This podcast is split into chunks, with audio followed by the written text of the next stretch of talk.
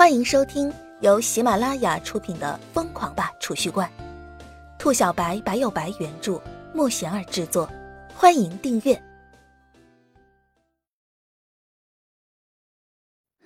第八十二集，开启潮流。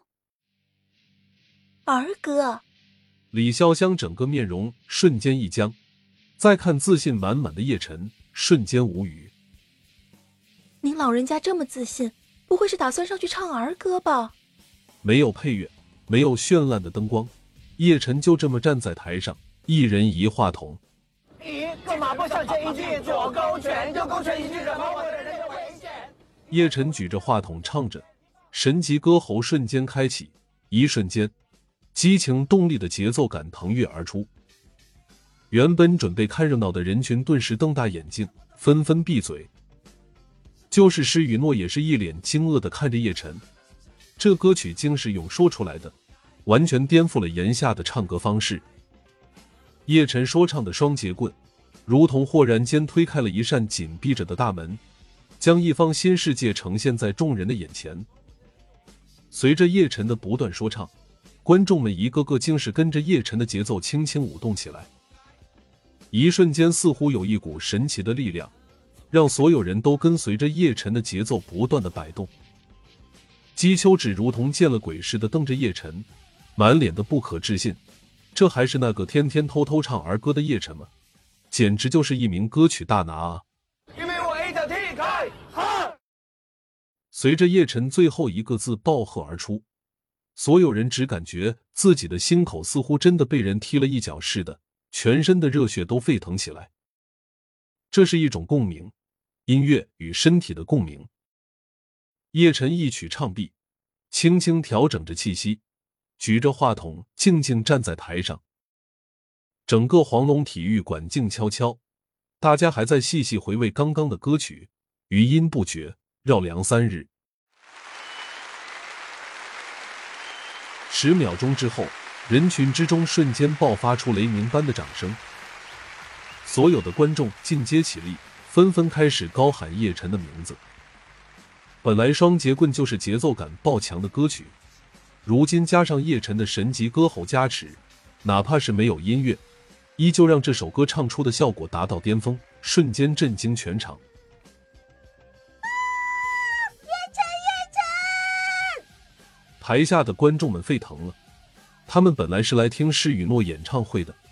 没想到在机缘巧合之下，竟是能够听到如此劲爆的歌曲。施雨诺的歌大多是一些舒缓的歌曲，而叶晨刚刚唱的《双截棍》则是活力十足，充满了跃动力。人才，这是个人才啊！竟是将说唱运用到如此地步，说不定也能如此开辟一条新的流派。幕后，施雨诺签约公司的老板面露喜色。对着身旁的助理说道：“去，演唱会再安排他唱几首，探探他的底子。”中年老板抽了一口雪茄，身旁的助理立马前往演唱会的后台。这位同学真是深藏不露的大高手啊！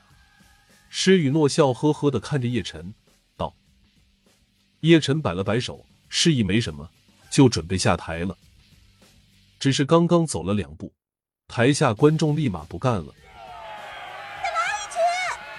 再来一曲，来一首，来一首，来一首。眼看着叶晨打算下台，台下的观众不乐意了，纷纷在台下呐喊起来。叶晨的神级歌喉开启之后，歌声宛若有了一种魔力似的，听得让人如痴如醉，竟是有一种身临其境的感觉。让所有人都忍不住还想再听第二首，这就跟海洛因似的，竟然能够让人上瘾。这位同学，还请不要下台。叶晨这边刚要下去，就见到后台立马跑出个穿着西装的青年，气喘吁吁的对着叶晨说道：“啊，为什么？难道你不想趁这个机会多唱几首？说不定你能够一炮而红啊！”如此大型的演唱会，可是一炮而红的好机会啊！青年一脸诚恳的说道：“给钱吗？”叶晨顿了几秒，看着青年问道。青年整个人一听这话，顿时就僵了，什么意思？打算要钱吗？要知道这种机会，别人就是花钱买都买不来啊！眼前这个少年还跟你要钱，你敢信？